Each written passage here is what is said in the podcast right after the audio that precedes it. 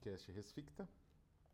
Hoje teremos uma biblioteca submersa, faz tempo que não temos, e será sobre o filósofo Emil, Emil M. Cioran, é Mihailesco, alguma coisa assim, Cioran, e essa obra em especial que o Desgarradura. Vou comentar um pouco a respeito da obra, algumas questões importantes, a minha relação com essa obra, evidentemente, meu ponto de vista subjetivo e impressionista, e também algumas questões a respeito do próprio Cioran. Ele é um filósofo complexo, né? ele é um filósofo interessante, apesar de ter um. Enfim, ser um filósofo. Está uh, longe de ser uma unanimidade, e por ser. pelo caráter dele, né? pelo uh, tipo de, digamos assim, regime ao qual ele aderiu, deu suporte, ele se tornou uma pessoa. Uh, não digo nem cancelável, né? quase que desprezível. Assim. Isso também me agrada. uh, mas é bom falar um pouco do livro. Desgarradura, em francês, o título original é, é Carta Le Mans. Foi lançada pela Gallimard em 79, ou seja, já é de uma época em que o, uh, é bem célebre essas etapas da produção do Cioran. Ele, em geral, né? Os estudiosos dividem essas etapas na etapa francesa, quando ele está no exílio, escreve diretamente em francês, e a etapa romena, quando ele está ainda na Romênia, ali, naquele caos da guerra, da Segunda Guerra Mundial, né? E ali aderindo à Guarda de Ferro e tal, e ele escrevia nessa época ainda em romeno. Lágrimas e Santos, né? Tem algumas obras dele iniciais que são em romeno que os cumes do desespero, uh, etc.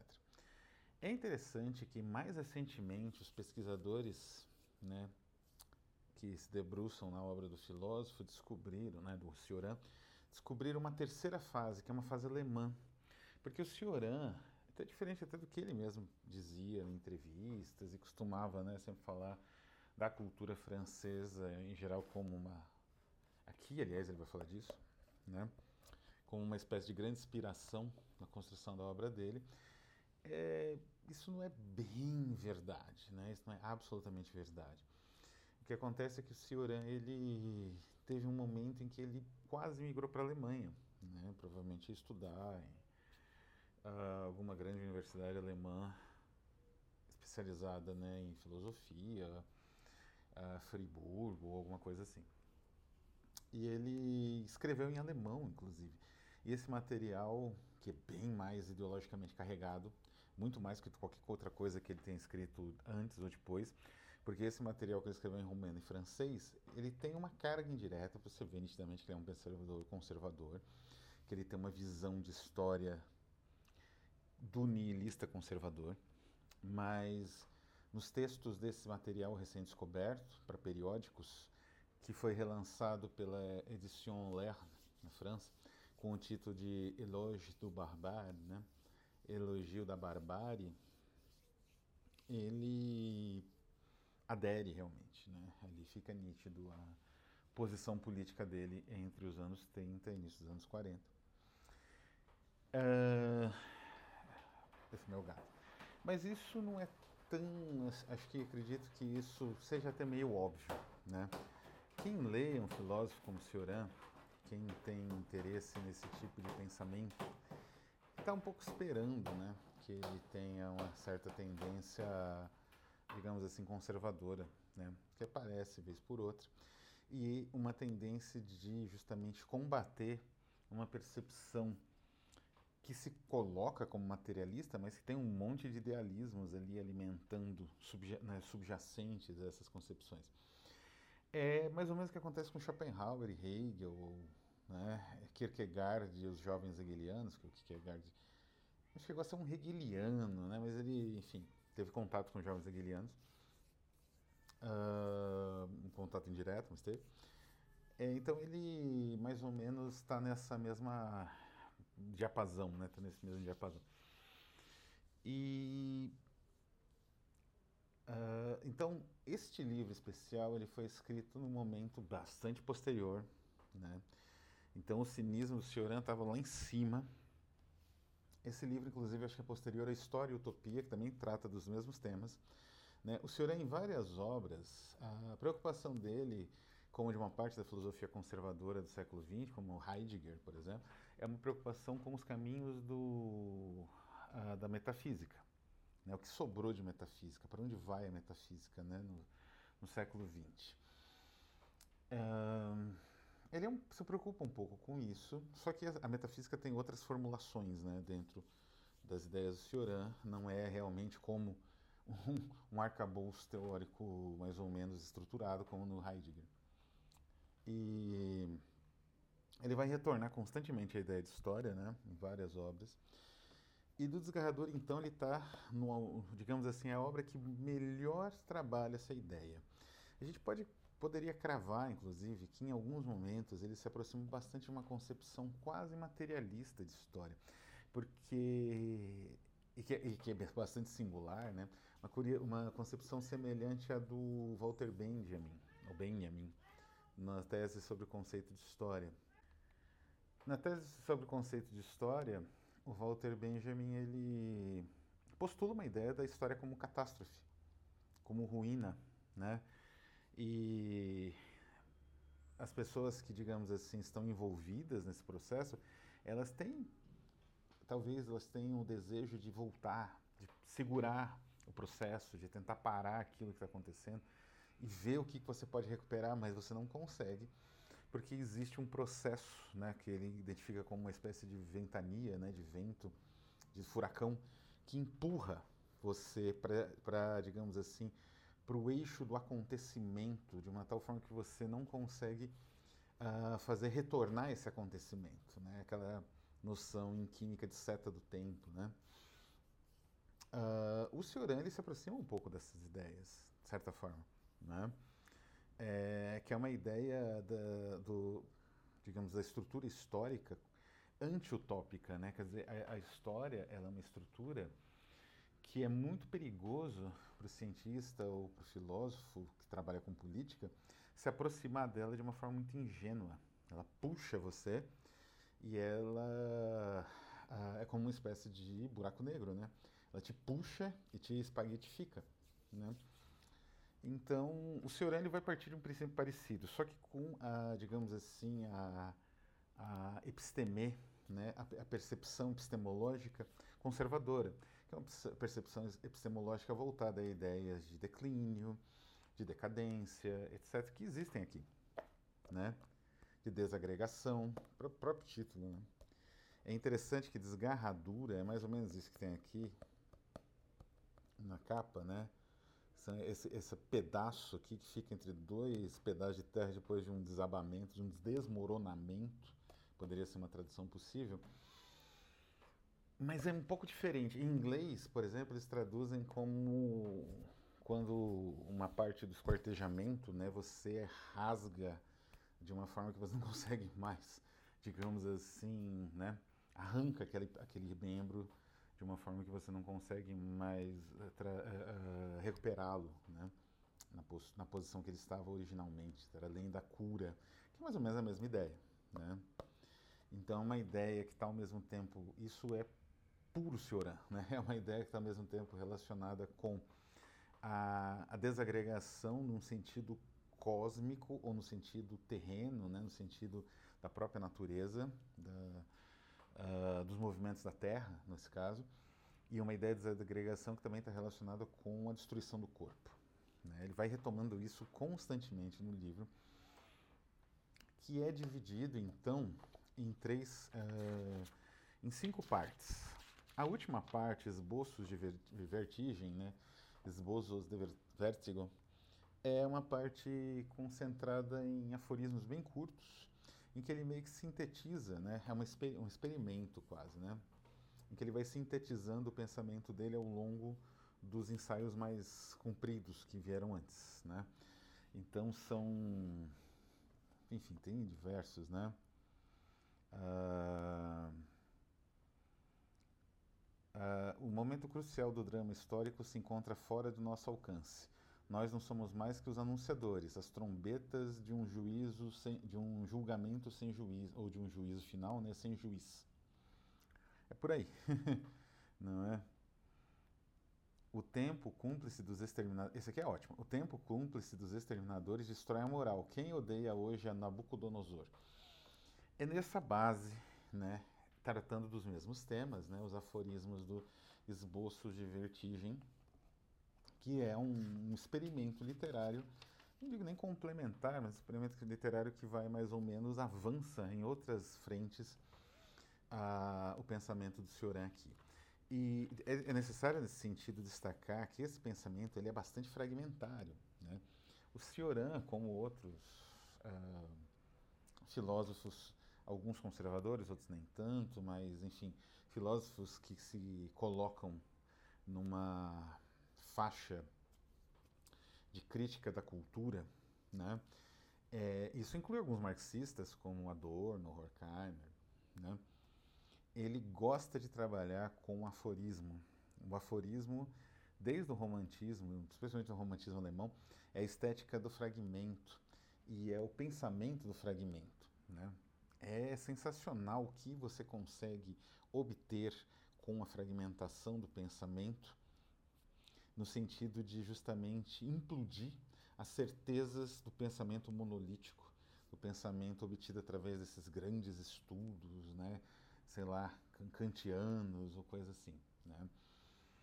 Seguindo essa velha tradição, né, que não é vem nem só do romantismo alemão, né, vem também gente desde antes, com Pascal, né, e outros, o La Rochefoucauld e outros o, os moralistas franceses, né, do século 17 e 18, ele vai trabalhar com aforismos e um pensamento, mesmo nos ensaios mais longos do início do livro, é, o, o pensamento é bastante fragmentário, não existe uma sistematização, não existe nada do, do tipo. E isso torna o, o, livro saborosíssimo, né?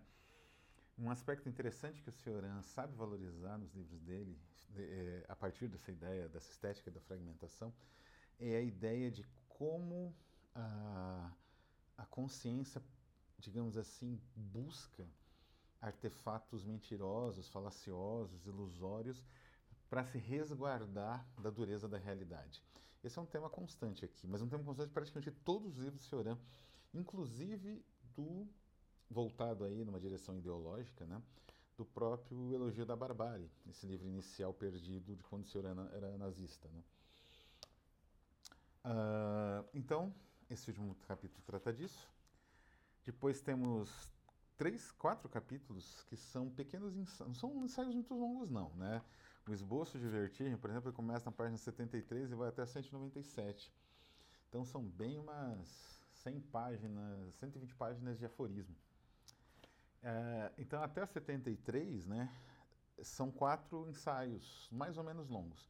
As duas verdades, o, o, o aficionado, né, o afeito às memórias, depois da história e a urgência do pior. Pelos títulos é evidente que ele está tratando sempre de história. E aqui é interessante esse aspecto, né? Como mencionei, para o Cioran, a ideia de que a história tenha um sentido é profundamente enganosa. E mais que isso, é um, ela não é só uma falácia, é uma ilusão. Uma ilusão a qual nós nos aferramos para que a nossa vida se torne mais palatável. É quase uma ilusão no sentido de você se iludir que existe divindade ou justiça uh, algum tipo de retribuição, né, por boas ações ou más ações ou coisas assim no universo, não é? É ilusão. Na verdade, o Cioran vai dizer que a, a, ideia de um lado certo da história, de uma história uh, que vai, uh, digamos assim, apontar para uma direção correta ou justa, de uma história que vai ser revelada ou vai se revelar em um determinado momento. A ideia disso, para o senhor, é muito pior do que uma crença religiosa. Seria melhor uma crença religiosa. Seria melhor acreditar na, sei lá, no milagre ou em qualquer coisa assim de, de, de, das doutrinas e das uh, uh, ortodoxias religiosas, né? é muito pior. O Cioran é um nível de ilusão absurdo, né? Então ele vai, o que, que ele faz nesses ensaios? Ele vai demolindo essas ideias ilusórias de que você tem um, uh, uma história, digamos assim, consistente, persistente, ou que existe uma verdadeira história que se revela quando, sei lá, uh, os meios de produção mudam. Né? Senhor, isso não existe. É, é falacioso, é fictício, é ilusório e é absurdamente ridículo, né? Ele começa então falando a respeito do, da lenda dos gnósticos. Ele vai trabalhar bastante essas imagens para construção, né? Por isso que eu falei também que o Benjamin ele bebe da mesma fonte, né? Assim, obviamente são filósofos de dois pontos distintos do universo, mas eles têm uma referência que é evidentemente o romantismo alemão, uh, ah, para criticar ou para né, uh, se aproximar das formas e tal. A, legenda gnóstica, né? A lenda gnóstica, no céu aconteceu uma luta entre os anjos na qual os partidários de Miguel venceram os, o diabo, o dragão. Os anjos indecisos que se limitaram a, a olhar o que estava acontecendo, não tomaram partido, foram jogados na terra, né? Foram abandonados na terra para que nela levasse a cabo a escolha que não haviam realizado no céu, no alto, né? É, escolha muito mais penosa, porque não é? Eles não, uma vez que eles não haviam, não, traz, não traziam consigo nenhuma recordação do combate, menos ainda de sua atitude equívoca. Então é interessante isso, né? é, nessa lenda gnóstica, os homens são os anjos que indecisos, né? E é aí que existe, começa a existir a história, né? É, é, é, nesse ponto, então, que ele começa a estruturar essa ideia de que a história é uma catástrofe, é um apocalipse, é, uma, é um desastre, né? É, é, como eu falei, é uma seta do tempo, é um fenômeno molecular quase. Mas o sentido que se dá à história, esse é manipulável, esse é frungível, esse é, o, é aquilo que as filosofias da história e as concepções políticas vão ajambrando para que for, seja possível um entendimento dessa história. Né? Não exatamente o entendimento, mas a moldagem. Né? Você molda a história conforme os caminhos e os rumos que você preferir. Então é um livro. Desgarradura é um livro bastante perturbador. Eu tenho uma relação interessante com ele. Encontrei esse livro na biblioteca do Yale, da Unicamp, durante a, o meu doutorado. Eu estava justamente procurando livros a respeito da, do pensamento tanto profético quanto do pensamento não profético, digamos assim, ou o oposto do profético, para analisar H.G. Wells. Né?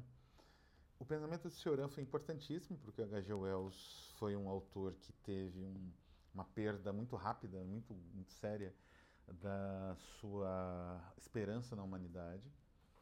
Não é? Ele passou a acreditar que a humanidade não tinha jeito e que a, a aniquilação era o caminho, o que ia acontecer com a humanidade, querendo ou não. E o Cioran me forneceu um, um caminho espetacular para entender que a, decepção do, do, do Wells a respeito dos processos da história, né, que ele tentava, digamos assim, fabricar, né, de, é, é, fabricar realmente, né, certos mecanismos, certas ferramentas para manipulação desses elementos históricos, o fracasso dessas fabricações levou o Wells à percepção de que aquilo não dava certo que ele, digamos assim, estava girando em falso. E que esse girar em falso não era só dele, e essa que é talvez a grande descoberta, era de toda a humanidade. Então, o Cioran, o pensamento do Cioran vai numa direção parecida depois que ele abandona o idealismo fascista. Quando ele percebe né, a derrota do fascismo iminente, ele abandona, como qualquer um faria, e aí ele percebe que num, uh, esse idealismo era absurdo. Né? Não há como realmente você conseguir idealizar uma sociedade ideal, ou melhor, com base só em certos princípios e numa percepção de história que, que, que, digamos assim, necessita ou exige uma certa mística, uma certa libertação final, né? E o nazismo tinha isso, né? O fascismo. Uh, então é, é um pensamento, como eu falei, bastante instigante. Tem uma origem ideológica problemática, mas eu falei isso está longe de ser um impedimento para a leitura e muito mais longe ainda de ser um impedimento para a percepção crítica desse pensamento a partir dos elementos que a gente tem na nossa realidade. Nós estamos diante de uma realidade em que existem ideologias que propõem sínteses históricas absurdas. Ou sínteses históricas, que por si só são, vão ser absurdas porque elas vão representar, na verdade, uh, um, um tipo de apropriação do mecanismo histórico com a finalidade de fazer propaganda ou proselitismo. Né? Então, é, essas concepções elas precisam, de certa forma, como faz o Cioran aqui, elas precisam ser realmente, digamos assim, colocadas a nu, né? Colocadas assim, a, a, a própria falácia desse tipo de visão precisa ser colocada à vista de todos. Então é isso, vou ficando por aqui. Nessa semana teremos finalmente o sorteio do nosso livro da, da Nefelibata, dos assinantes. Muita correria, não consegui fazer antes, mas semana sai. Vou ficando por aqui, um abraço a todos e até a próxima.